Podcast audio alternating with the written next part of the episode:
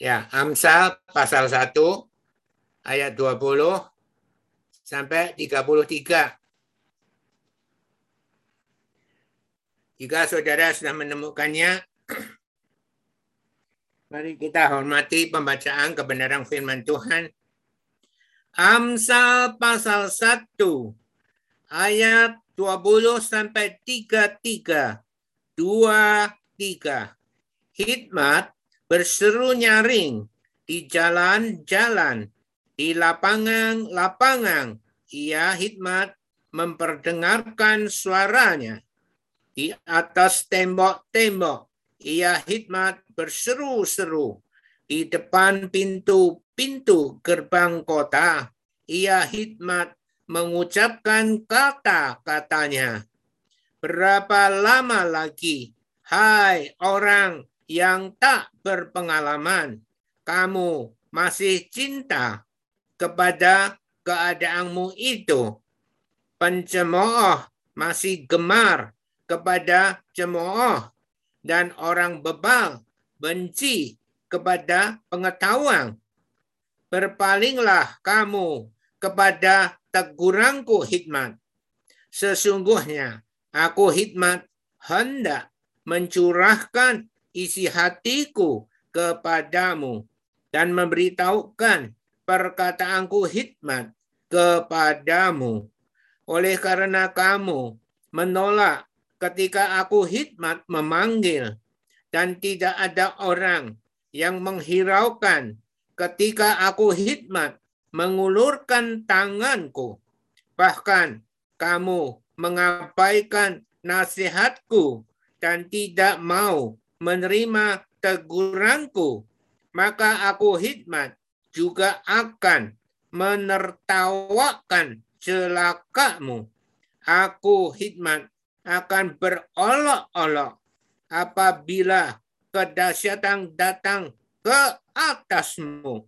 Apabila kedahsyatan datang ke atasmu seperti badai dan celaka melanda kamu seperti angin puyuh apabila kesukaran dan kecemasan datang menimpa kamu. Pada waktu itu mereka akan berseru kepadaku hikmat, tetapi tidak akan ku hikmat jawab. Mereka akan bertekun mencari aku hikmat, tetapi tidak akan menemukan aku hikmat oleh karena mereka benci kepada pengetahuan dan tidak memilih takut akan Tuhan, tidak mau menerima nasihatku, tetapi menolak segala teguranku, maka mereka akan memakan buah perbuatan mereka dan menjadi kenyang oleh rencana mereka. Sebab orang yang tak berpengalaman akan dibunuh oleh keengganannya dan orang bebal akan dibinasakan oleh kelalaiannya. Tetapi siapa mendengarkan aku hikmat, ia akan tinggal dengan aman, terlindung daripada kedahsyatan malapetaka. Amin.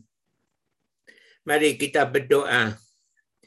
Ya Tuhan Roh Kudus yang mulia, yang sangat mengasihi kami.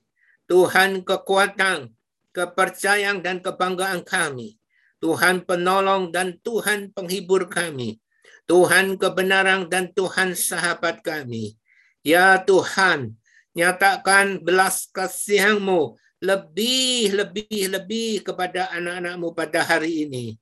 Jamahlah hati anak-anakmu sehingga hati anak-anakmu menjadi hati yang lembut, hati yang baik, hati yang siap ditabur oleh kebenaran firman Tuhan, siap bertumbuh dan berbuah-buah di dalam kebenaran firman Tuhan. Ya Tuhan Roh Kudus yang mulia, limpahkan pewahyuan dan hikmat kemampuan dari surga turun atas anak-anakmu, sehingga kebenaran firman Tuhan yang akan ditabur pada hari ini dapat dimengerti dan dipahami dan dapat dilaksanakan. Ya Tuhan mampukan hambamu, kuatkan hambamu, terutama layakkan hambamu, layakkan hambamu ya Tuhan, untuk dapat menyampaikan kebenaran firman-Mu pada pagi hari ini. Tuhan Roh Kudus yang mulia, berkaryalah. Kami sungguh bergantung dan berharap kepadamu. Kami sungguh berterima kasih dan mengucap syukur dan bangga kepadamu Tuhan Roh Kudus yang mulia. Karena kau telah mendengarkan doa-doa kami. Dan kau telah kabulkan doa-doa kami. Di dalam nama Tuhan Yesus. Haleluya. Amin. Beri kemuliaan bagi Tuhan. Haleluya. Saudara, judul khotbah hari ini adalah nasihat hikmat. Yaitu nasihat dari hikmat. Sekarang pertanyaannya, apakah hikmat itu? Apakah hikmat itu? Amsal, Amsal Salomo bin Daud itu adalah hikmat Tuhan yang ditulis di dalam kitab Amsal. Adakah amin? Amsal, Amsal Salomo bin Daud itu adalah hikmat Tuhan yang ditulis di dalam kitab Amsal. Seperti Amsal 1 ayat 1 sampai 7. Amsal 16 ayat 2. Amsal 19 ayat 2. Amsal 28 ayat 26. Amsal 19 ayat 17. Amsal 19 ayat 4. Amsal 9 ayat 10. Amsal 14 ayat 8. Amsal 31 ayat 10 sampai 31 yang berpusatkan pada ayat 30. Amsal 3 ayat 11 sampai 12. Amsal 22 ayat 6.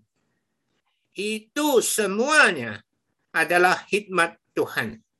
Adakah amin? Sekarang pertanyaannya, apakah kita sudah mendengarkan ke sebelas khotbah itu kembali. Apakah kita sudah mendengarkan ke sebelas khotbah itu kembali? Atau paling sedikit menghafalkan judul ke sebelas khotbah itu. Seperti Amsal 1 ayat 1 sampai 7 dengan judul ya Amsal Amsal Salomo untuk mengetahui hikmat dan didikan untuk mengerti kata-kata yang bermakna untuk menerima didikan yang menjadikan pandai serta kebenaran, keadilan dan kejujuran untuk memberikan kecerdasan kepada orang yang tak berpengalaman serta pengetahuan dan kebijaksanaan kepada orang muda. Apakah saudara sudah menghafalkan jul-jul khotbah Amsal 1 ayat 1 sampai 7 ini? Ada tiga guna Amsal Amsal Salomo itu. Dan Amsal 16 ayat 2, segala jalan orang adalah bersih menurut pandangannya sendiri. Tetapi Tuhanlah yang menguji hati. Apakah saudara paling sedikit telah menghafalkan ya judul khotbah itu? Amsal 19 ayat 2. Tanpa pengetahuan, kerajinan pun tidak baik. Orang yang tergesa-gesa akan salah langkah. Apakah saudara telah menghafalkan Amsal 28 ayat 26? Siapa percaya pada hatinya sendiri adalah orang bebal. Tetapi siapa berlaku dengan bijak akan selamat. Apakah saudara telah menghafalkan? Amsal 19 ayat 17. Siapa menaruh belas kasihan kepada orang yang lemah, memiutangi Tuhan yang akan membalas perbuatannya itu. Apakah saudara telah menghafalkan? Amsal 19 ayat 4. Kekayaan menambah banyak sahabat, tetapi orang miskin ditinggalkan sahabatnya. Amsal 9 ayat 10. Permulaan hikmat adalah takut akan Tuhan. Mengenal yang maha kudus adalah pengertian. Apakah saudara telah menghafalkan itu? Amsal 14 ayat 8. Mengerti jalannya sendiri adalah hikmat orang cerdik. Tetapi orang bebal ditipu oleh kebodohannya. Amsal 31 ayat 10 sampai 31 yang dipusatkan pada ayat 30. Kemolekan adalah bohong dan kecantikan adalah sia-sia. Tetapi istri yang takut akan Tuhan dipuji-puji. Amsal 3 ayat 11 sampai 12. Hai anakku, janganlah kau menolak didikan Tuhan dan janganlah kau bosan akan peringatannya. Karena Tuhan memberi ajaran kepada yang dikasihi, seperti seorang ayah kepada anak yang disayangi. Apakah saudara telah menghafalkan teks khotbah itu? Amsal 22 ayat 6. Didiklah orang muda menurut jalan yang patut baginya. Maka pada masa tuanya pun ia tidak akan menyimpang daripada jalan itu. Jadi hari ini Tuhan bertanya, apakah kita sudah mendengarkan ke sebelas khotbah itu kembali atau paling sedikit menghafalkan judul ke sebelas khotbah itu. Maka pada hari ini Tuhan mengingatkan kita dengan judul khotbah yaitu nasihat hikmat. Diambil dari Amsal 1 ayat 20 sampai 33 itu. Apakah Amsal 1 ayat 20 sampai 33 itu adalah nasihat hikmat. Tadi kita sudah sebut hikmat adalah Amsal Amsal Salomo bin Daud Raja Israel. Itu yang ditulis di dalam kitab Amsal. Itu adalah hikmat Tuhan. Dan hari ini Tuhan bertanya, ya Tuhan memberi nasihat kepada kita dengan judul Nasihat Hikmat. Diambil dari Amsal pasal 1 ayat 20 sampai 33.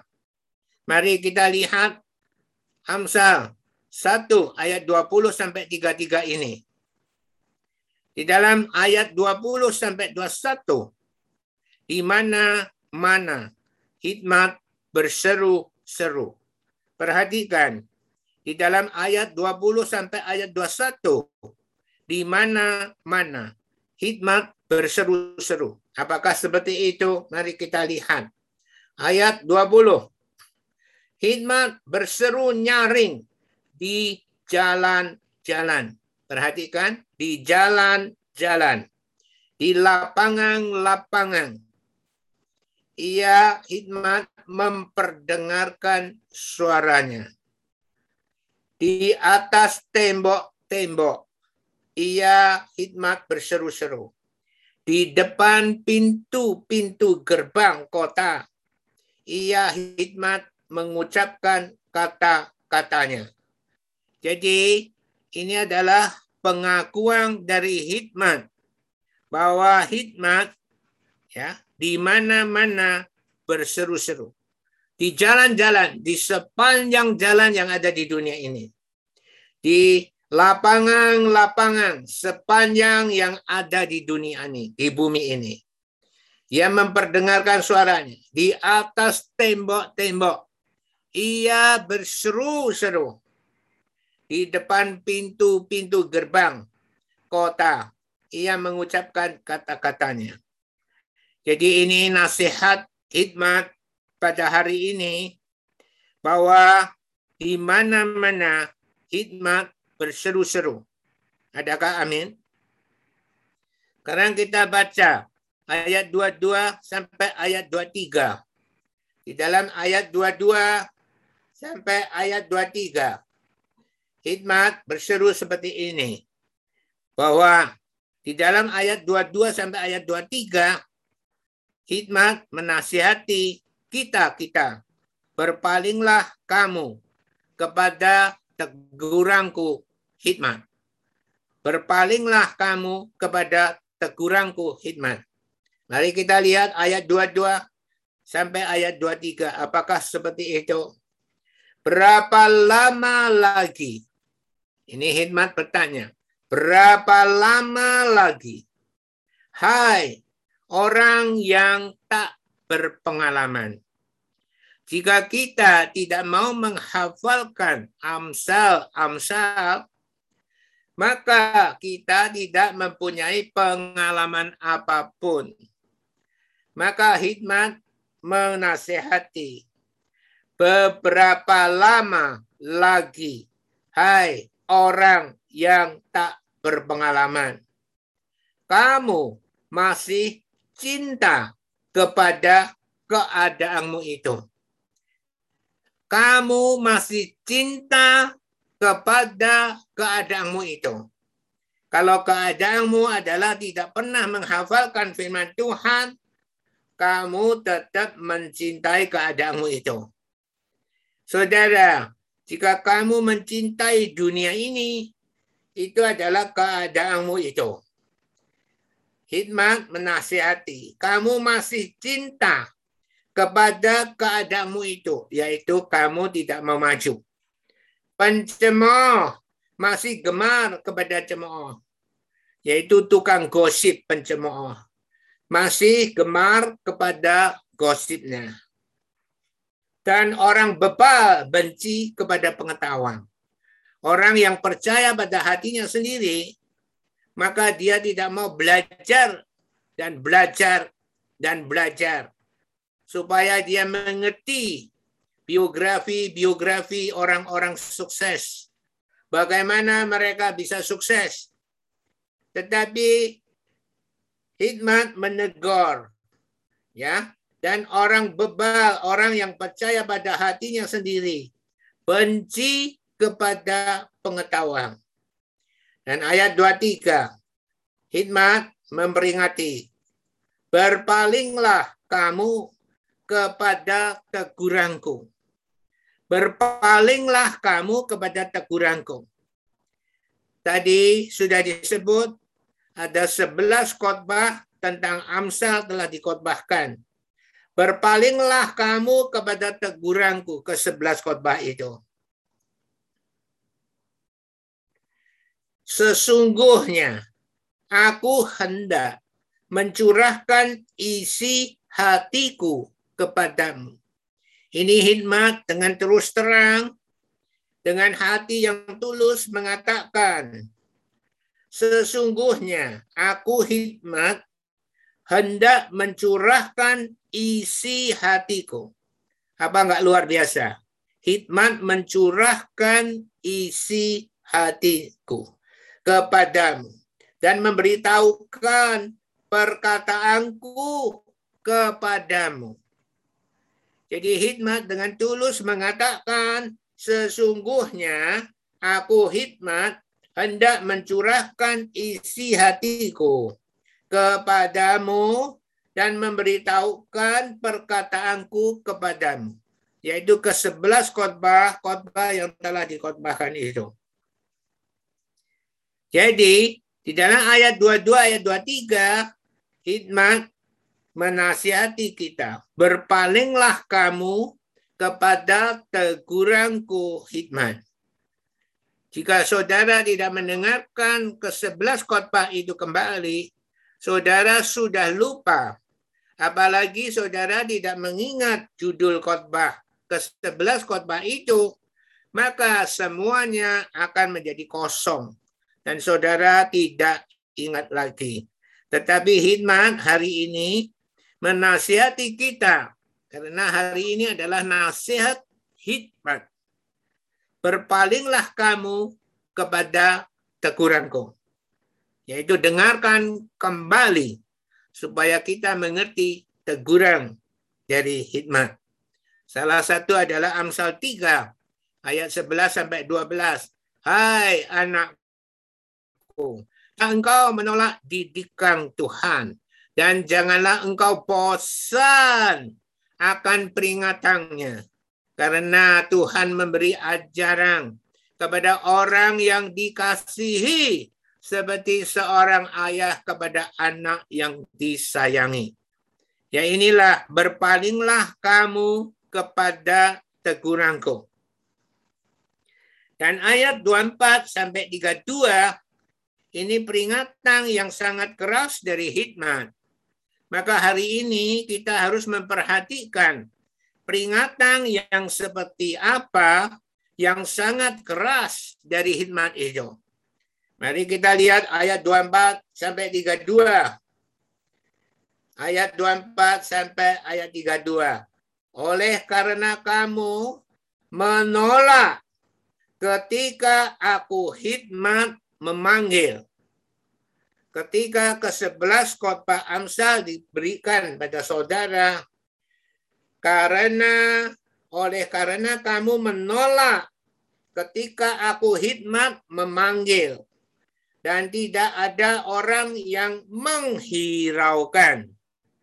Tidak ada orang yang menghiraukan ketika aku hikmat mengulurkan tanganku. Ketika ke-11 khotbah Amsa dengan jerih payah diberikan kepada saudara, itu adalah uluran tangan hikmat. Ya, dan tidak ada orang yang menghiraukan ketika aku hikmat mengulurkan tanganku. Bahkan kamu mengabaikan nasihatku. Disuruh mendengarkan khotbah, khotbah kembali, tetapi tetap dihiraukan, tidak didengarkan kembali. Ya. Bahkan kamu mengabaikan nasihatku dan tidak mau menerima teguranku. Tidak mau menerima teguranku. Maka aku hikmat juga akan menter, menertawakan celakamu. Ini adalah peringatan yang sangat keras dari dari hikmat. Maka aku hikmat juga akan menertawakan celakamu. Tuhan sudah memberi, hikmat sudah memberi. Kemolekan adalah bohong. Dan kecantikan adalah sia-sia. Tetapi istri yang takut akan Tuhan dipuji-puji. Dan saudara sudah diberi firman Tuhan ini supaya saudara benar-benar mencari istri, bukan mencari pacar. Bukan mencari kemolekan atau kecantikan. Tetapi jika ada yang molek dan cantik, bahkan takut akan Tuhan, itu adalah kesempurnaan yang Tuhan berikan kepada saudara. Dan saudara telah diberi satu contoh dari pastor saudara sendiri yang telah menikah selama 46 tahun. Yang telah mengalami pahit getirnya pernikahan itu. Bahkan pada tahun 1996 bulan 97 bulan bulan 6 Ibu Priscilla yaitu istri dari Pastor Aquila sudah siap menghancurkan kepalanya di televisi.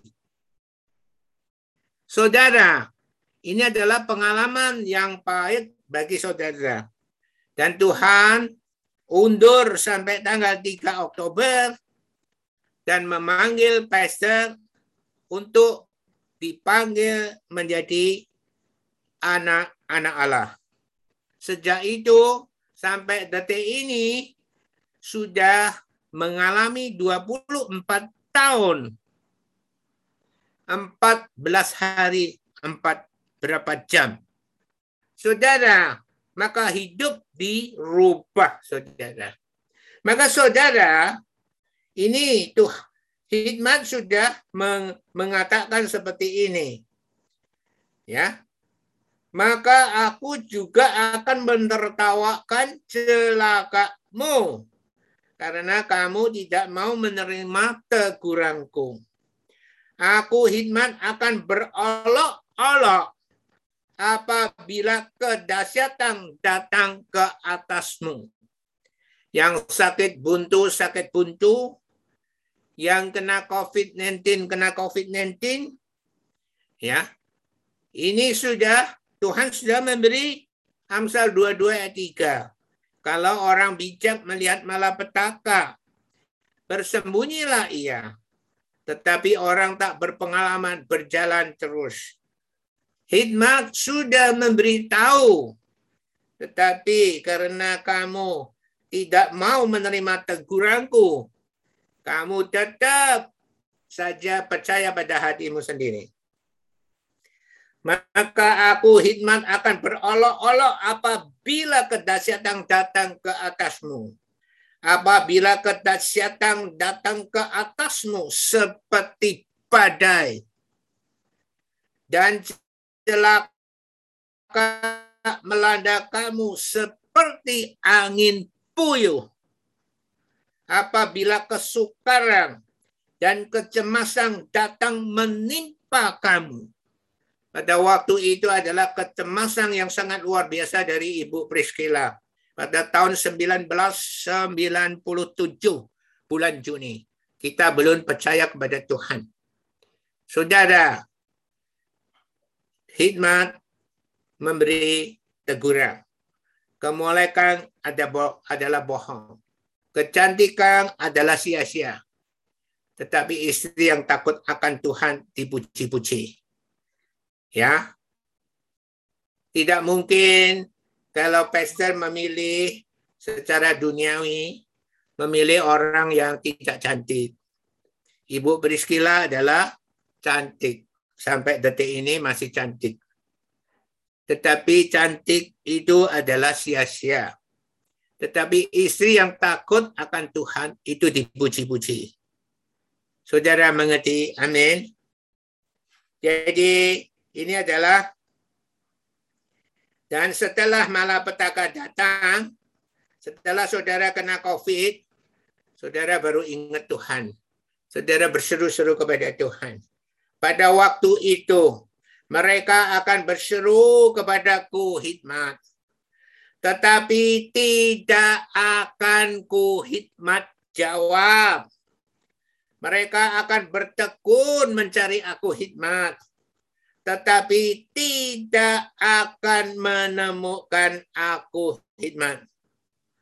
Oleh karena mereka benci kepada pengetahuan.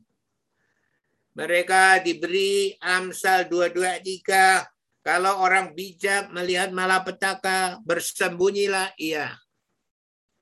Tetapi orang tak berpengalaman berjalan terus. Mereka tidak percaya pada firman Tuhan. Mereka tetap adakan ibadah on uh, ibadah offline yaitu bisa berhubungan langsung bisa bertemu dengan langsung secara fisik dan fisik dan bagaimana tidak kena COVID-19. Saudara percaya COVID-19 ini bukan flu. Ya, sekarang pasien menghadapi tiap hari Kem kemarin 9 mati. Kemarin lagi 15 mati. Bahkan ada yang 2-3 tahun mati. 34 tahun mati. Apakah mereka belum divaksin? Ada yang sudah divaksin komplit tapi juga mati. Dan tiap hari 10, 10, 10, satu bulan berapa saudara? Lama-lama di sini pastor dan ibu cuma tinggal satu-satunya orang tua. Tidak menemukan orang tua lagi. Saudara, tahu? Amin. Amin.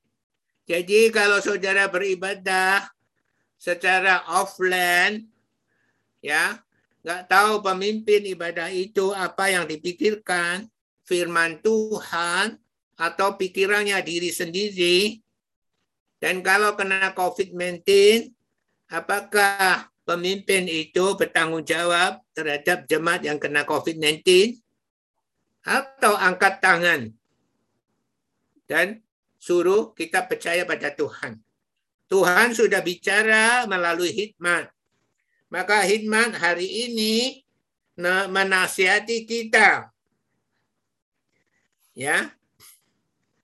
Maka mereka akan makan buah perbuatan mereka dan menjadi kenyang oleh rencana mereka. Sebab orang yang tak berpengalaman akan dibunuh oleh keengganannya.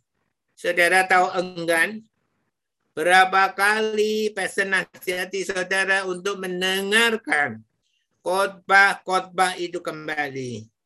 Tapi karena keengganan saudara, saudara belum mendengarkan itu kembali. Saudara tahu arti ini? Ya, sebab orang tak berpengalaman akan dibunuh oleh keengganannya. Dan orang bebal, orang yang percaya pada hatinya sendiri, akan dibinasakan oleh kelalaiannya. Orang yang percaya pada hatinya sendiri, dia adalah orang yang lalai. Diberi nasihat apa pun, dia tetap percaya pada hatinya sendiri.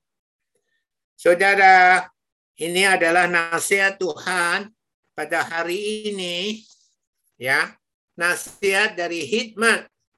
Ini hikmat benar-benar memberi nasihat kepada kita. Tergantung kita mau mendengarkan nasihat hikmat enggak pada hari ini. Bahwa ayat 24 sampai 32 itu adalah peringatan yang sangat keras dari hikmat dan di dalam ayat 33 akan berbahagialah orang-orang yang mendengarkan hikmat. Tetapi siapa mendengarkan aku hikmat, ia akan tinggal dengan aman. Ia akan tinggal dengan aman. Terlindung daripada kedahsyatan malapetaka.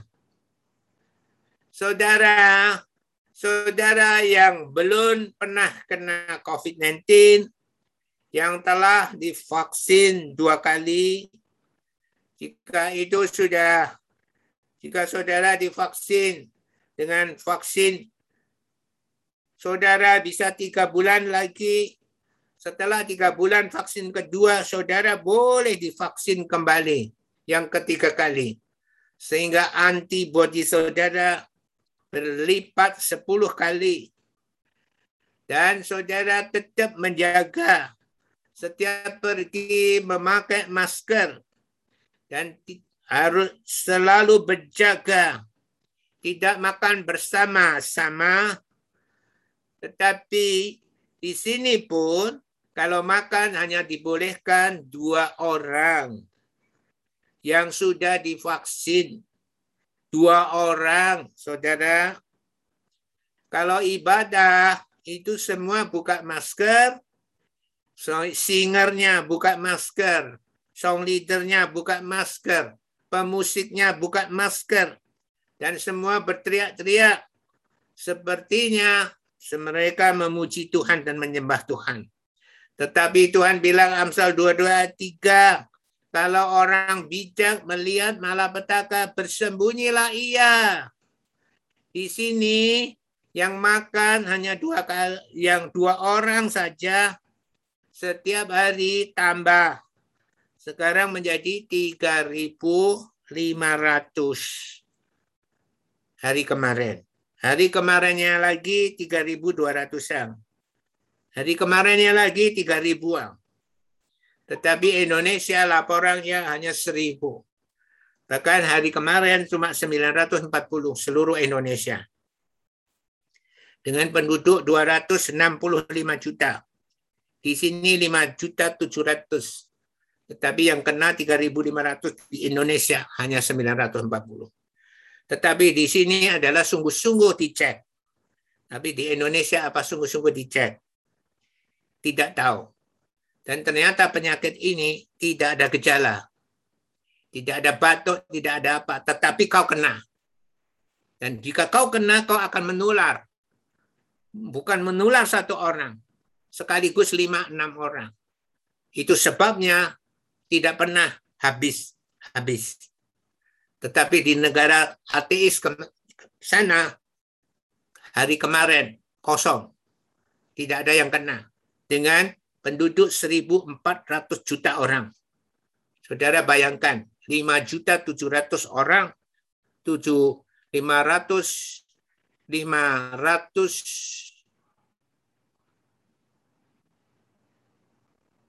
5 juta 700 ribu orang satu hari kena 3.500 orang.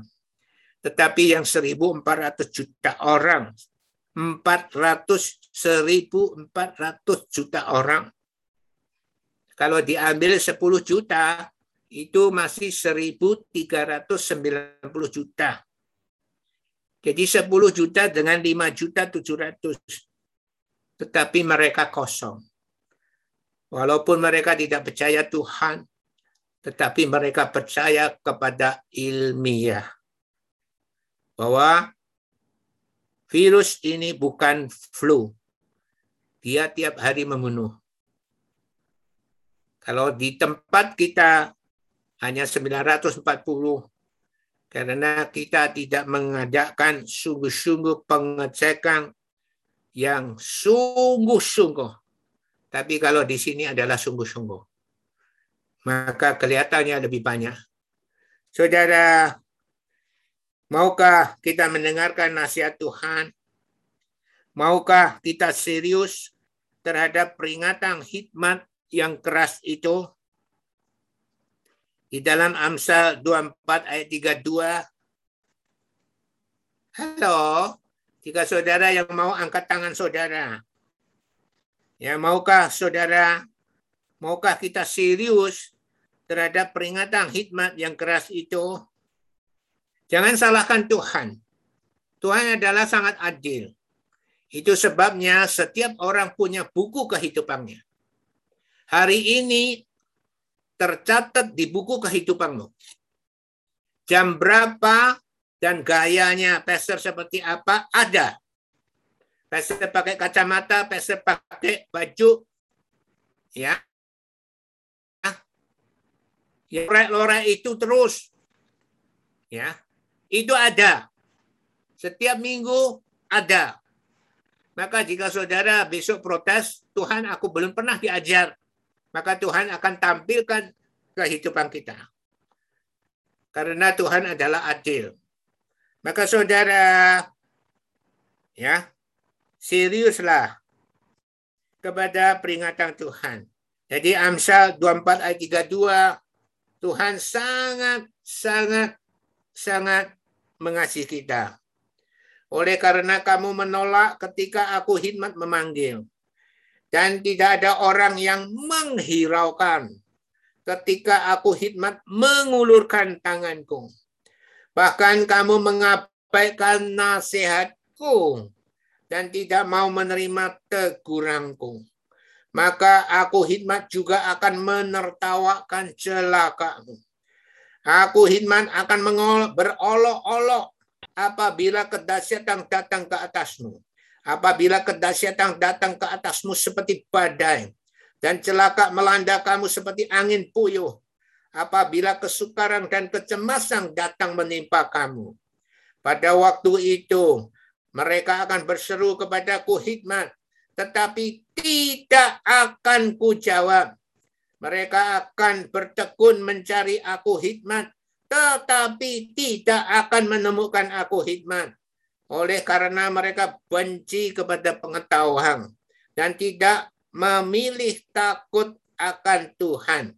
Tidak mau menerima nasihatku, tetapi menolak segala tegurangku maka mereka akan memakan buah perbuatan mereka dan menjadi kenyang oleh rencana mereka.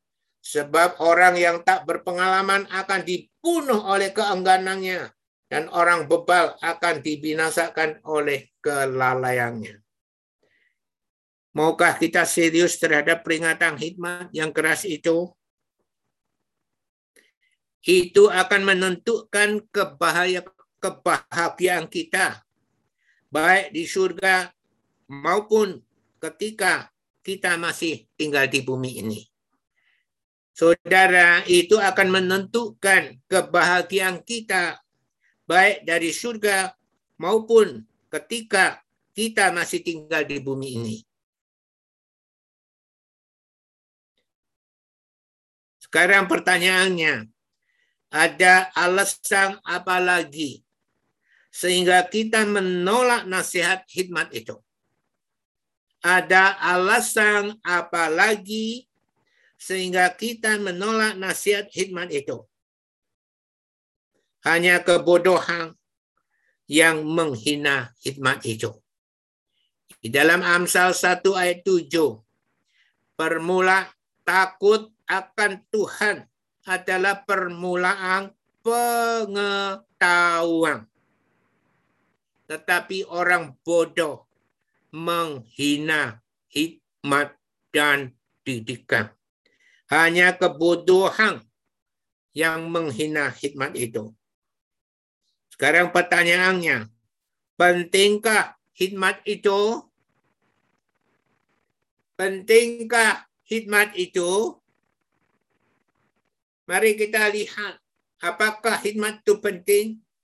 Mari kita lihat Amsal 3 ayat 13 sampai 18. Amsal Amsal 3 ayat 19 sampai 20. Amsal 3 ayat 19 sampai 20. Bagaimana Tuhan menciptakan surga dan bumi dan seluruh isinya. Di dalam Amsal 3 ayat 19 sampai 20. Dengan hikmat Tuhan telah meletakkan dasar bumi. Jadi bumi bisa diciptakan karena hikmat. Hikmat adalah kemampuan. Ya, adalah kemampuan Tuhan. Ya, dengan hikmat Tuhan, dengan kemampuan Tuhan telah meletakkan dasar bumi. Dengan pengertian ditetapkan Tuhan langit, yaitu cakrawala. Dengan pengetahuan Tuhan, air samudra raya berpencarang. Ya, mereka dimasukkan ke cekungan-cekungan menjadi laut. Bahkan 70 persen bumi ini terdiri dari laut. 30 persen adalah darat. Maka itu, hai anakku, dengan pengetahuannya, air samudra raya berpencarang dan awan menitikkan embun. Awan bisa menitikkan embun sehingga ada hujan. Itu karena hikmat. Itu karena kemampuan Tuhan. Maka pertanyaannya, pentingkah hikmat itu? Ya, dengan hikmat Tuhan telah meletakkan dasar bumi. Dan kita lihat apakah pentingnya hikmat itu. Kita lihat Amsal 3 ayat 13 sampai 18. Amsal 3 ayat 13 sampai 18. Amsal 3 ayat 13 sampai 18. Berbahagialah orang yang mendapat hikmat. Berbahagialah orang yang mendapat hikmat. Orang yang memperoleh kepandaian. Karena keuntungannya melebihi keuntungan perak. Dan hasilnya melebihi emas. Ia lebih berharga daripada permata apa pun yang kau inginkan tidak dapat menyamainya. Umur panjang ada di tangan kanannya, di tangan kirinya kekayaan dan kehormatan. Jalannya adalah jalan penuh bahagia. Segala jalannya sejahtera semata-mata. Ia menjadi pohon kehidupan bagi orang yang memegangnya. Siapa yang berpegang padanya akan disebut berbahagia. Pentingkah hikmat itu? Berbahagialah orang yang mendapat hikmat. Sekarang pertanyaannya, masih tetap tidak mau mendengarkan kembali khotbah khotbah Amsal itu, saudara-saudara, masih tetapkah tidak mau mendengarkan kembali khotbah-khotbah Amsal itu, saudara-saudara? Hikmat bertanya kepada saudara. Saudara Tuhan terakhir menasihati kepada kita. Jadilah orang-orang percaya yang bisa berterima kasih kepada Tuhan atas anugerah keselamatan yang telah dilimpahkan di dalam kehidupan kita-kita itu. Saudara, jangan kira kita lebih baik dari penjahat yang disalib di sebelah Yesus itu. Kita sama dengan mereka. Saudara, kalau penjahat yang di sebelah Yesus itu melakukan kejahatan dengan terang-terang-terangan. Bahkan mereka membunuh dengan pedang, dengan tombak. Ya.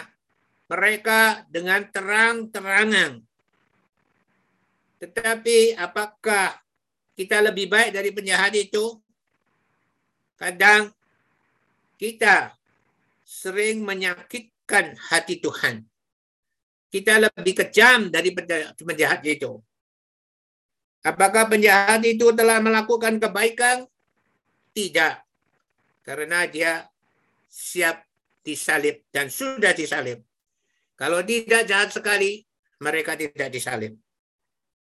Tetapi apakah penjahat itu masuk ke surga? Ya, karena Yesus mengatakan, sesungguhnya hari ini juga engkau bersama-sama dengan aku di Firdaus. Ini Yesus sungguh-sungguh mengatakan, bahkan mengatakan sesungguhnya hari ini juga engkau bersama-sama dengan aku di Firdaus. Saudara, Inilah yang dinamakan anugerah keselamatan. Dan kita sebenarnya lebih jahat daripada penjahat itu. Hanya penjahat itu lebih terang-terangan ketika dia berbuat jahat. Tetapi kita sering menipu Tuhan dan menipu Tuhan dan menipu Tuhan. Menyakitkan Tuhan dan menyakitkan Tuhan dan menyakitkan Tuhan tetapi kita hanya tertawa tersipu-sipu. Sebetulnya dosa kita lebih banyak. Sebelum kita mendapat anugerah keselamatan, kita adalah penuh korang benanah di sekujur tubuh kita. Seperti orang-orang yang di rumah sakit-rumah sakit itu. Yang siap diamputasi tangannya. Yang siap diamputasi kakinya yang siap diamputasi karena mereka sungguh sudah bernanah di mana-mana. Saudara, jadilah orang-orang percaya yang bisa berterima kasih kepada Tuhan atas anugerah keselamatan yang telah dilimpahkan di dalam kehidupan kita-kita itu. Ada orang yang telah diinjili hampir 22 tahun. Baru mau ikut doa. Dan ketika dibawa doa untuk ikut doa dan doanya seperti ini.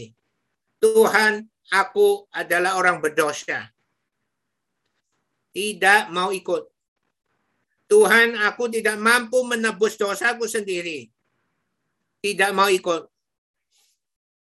Tuhan, Kau Yesus adalah Kristus yang menyelamatkan dosa umat manusia. Aku mau menerima kau Yesus sebagai Kristus. Tidak mau bicara. Setiap didoakan, dia mengatakan tidak mau. Tetapi sebelum didoakan, dia selalu memuji-muji saya. Bahwa hidup saya itu adalah hidup yang penuh bahagia. Tetapi ketika diajak berdoa, dia tidak mau membuka mulut. Baru ketika dia mau mati, dan trombositnya tinggal lima dan kesimpulan dia juga akan mati atau kalau hidup adalah cacat Tuhan terakhir memberi dia kasihnya melimpah sehingga dia bisa membuka mulut. Tuhan begitu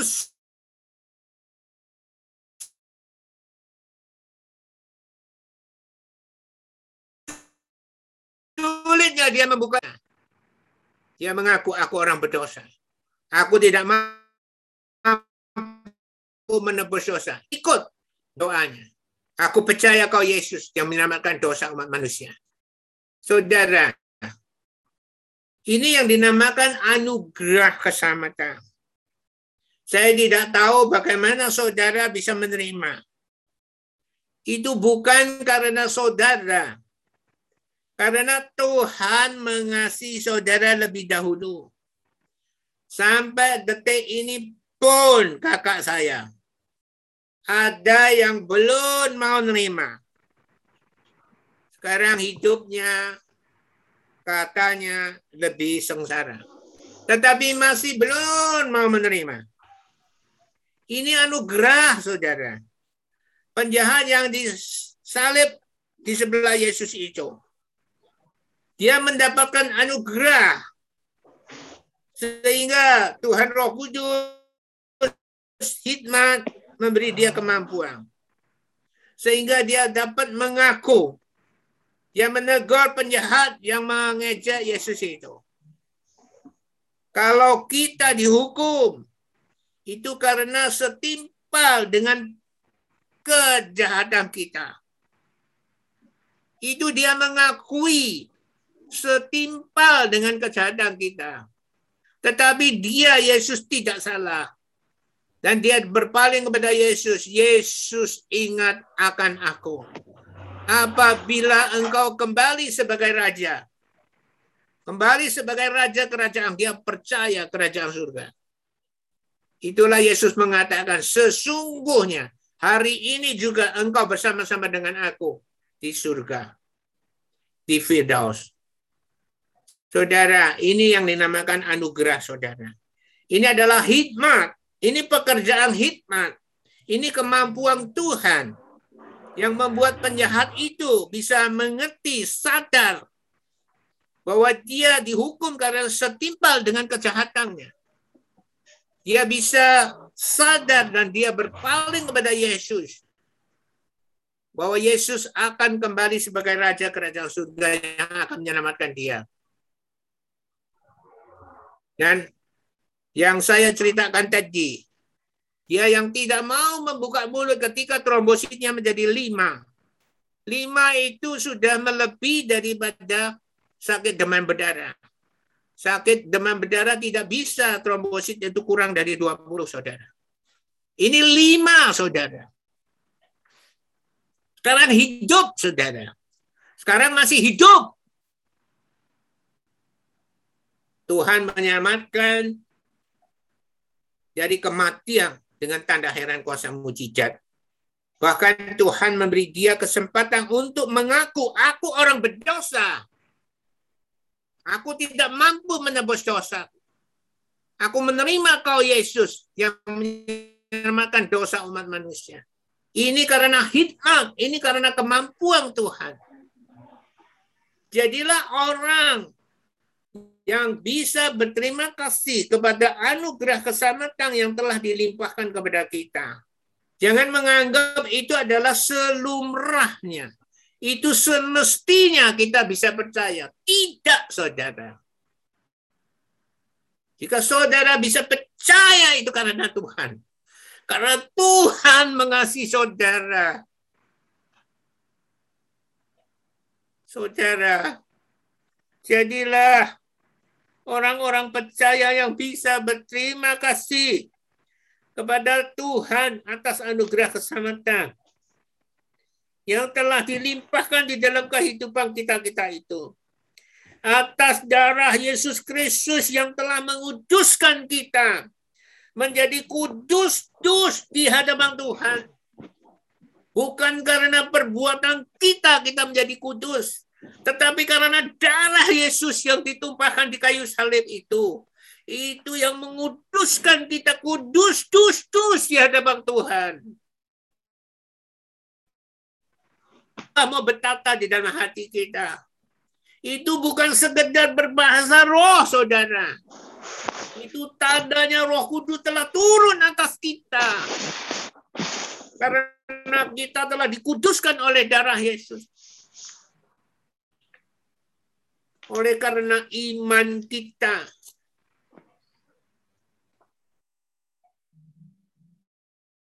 Saudara, jika kita tidak bisa berterima kasih kepada Tuhan. Sia-sialah hidup kita. Kita hidup di dunia ini. Ya sialah pastor bertahun-tahun selama 21 tahun dengan jerih payah setiap minggu khotbah kepada orang tertentu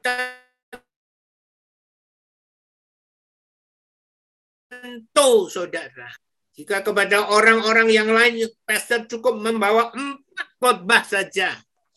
Bisa melanglang bu dunia ini. Karena yang mendengarkan adalah orang-orang lain. Tetapi bagaimana dengan orang-orang yang sama? Bisakah dengan khotbah-khotbah yang sama dikhotbahkan kepada saudara? Saudara adalah buktinya apakah setiap minggu khotbah itu sama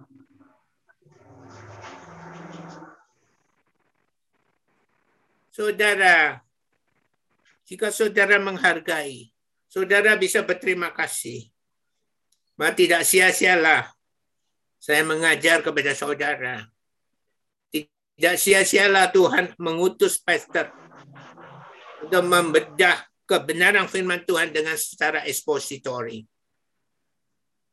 Ya, Tuhan bilang, aku tahu kekuatanmu tidak seberapa tetapi kamu menuruti firmanku. Kamu tidak menolak aku. Yang mendengarkan khotbah ini, tambah lama, tambah sedikit saudara. Kenapa saudara? Karena saudara dikasih oleh Tuhan. Sekarang Maukah kita jadi orang-orang percaya yang mau hidup hanya untuk Tuhan itu? Atau kita masih hidup untuk diri kita? Saudara, berpikirlah. Dunia mengajar kepada kita adalah pengetahuan. Sekolah yang favorit lah sekolah yang hebat lah, yang ternama lah. Itu hanya sekolah doang. Tetapi dunia sudah tidak mengajar bagaimana menjadi orang, saudara. Kalau saudara sudah bisa menjadi orang, maka semua pengetahuan itu menjadi kecil, saudara. Saudara jangan menganggap pastor saudara sudah berumur 70 tahun. Saudara, menurut ilmu pengetahuan, setelah umur 60 tahun ke atas, maka otak seseorang yang dulunya hanya otak kiri saja yang bergerak, yang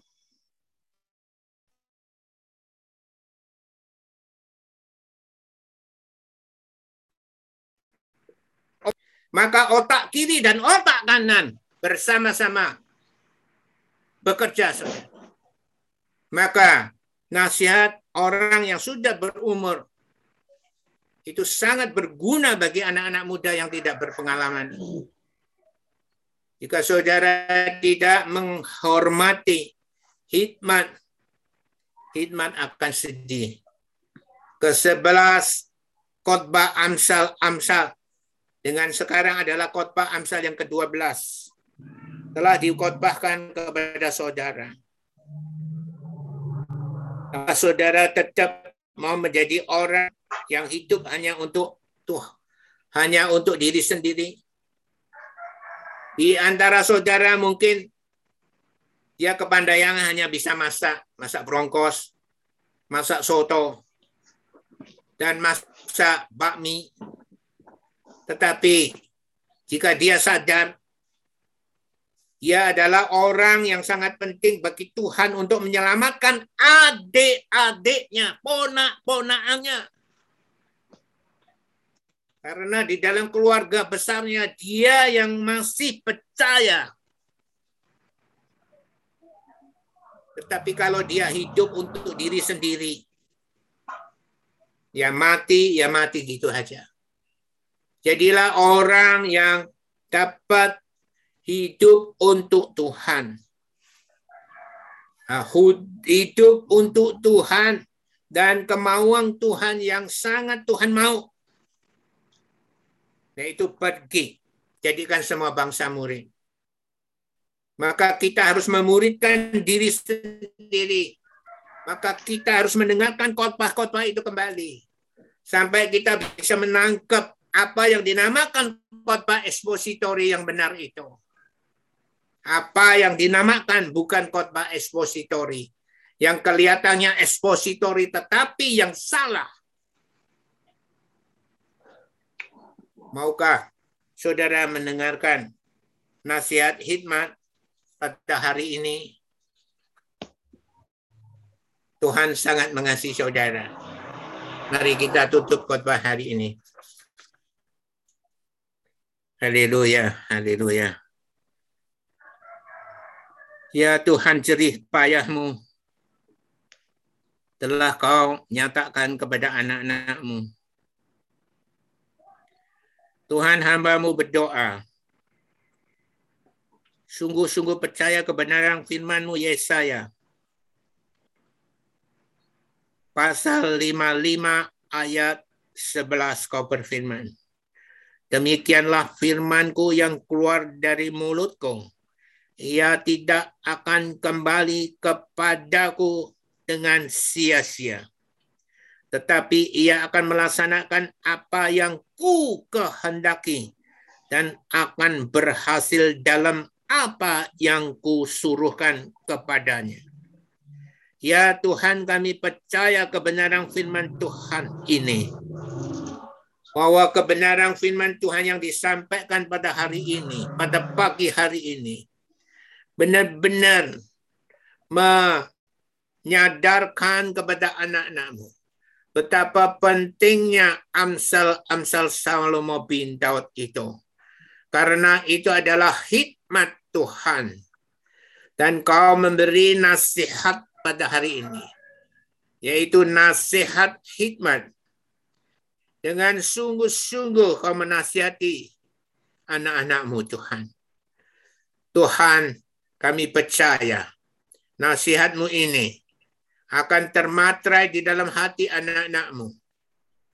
Dan bahkan anak-anakmu akan sadar, benar-benar sadar, dan tidak enggan lagi, tetapi benar-benar tidak egois lagi, hanya hidup untuk diri sendiri.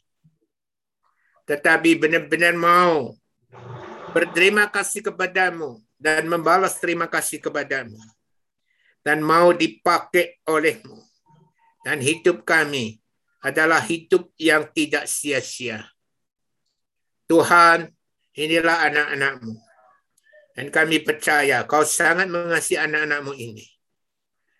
Sekalipun telah diuji dengan waktu, diuji dengan badai, tetapi anakmu, anakmu ini tetap bersatu tetap bertekun masih mau mendengarkan kebenaran firman Tuhan melalui sum sum khotbah ini.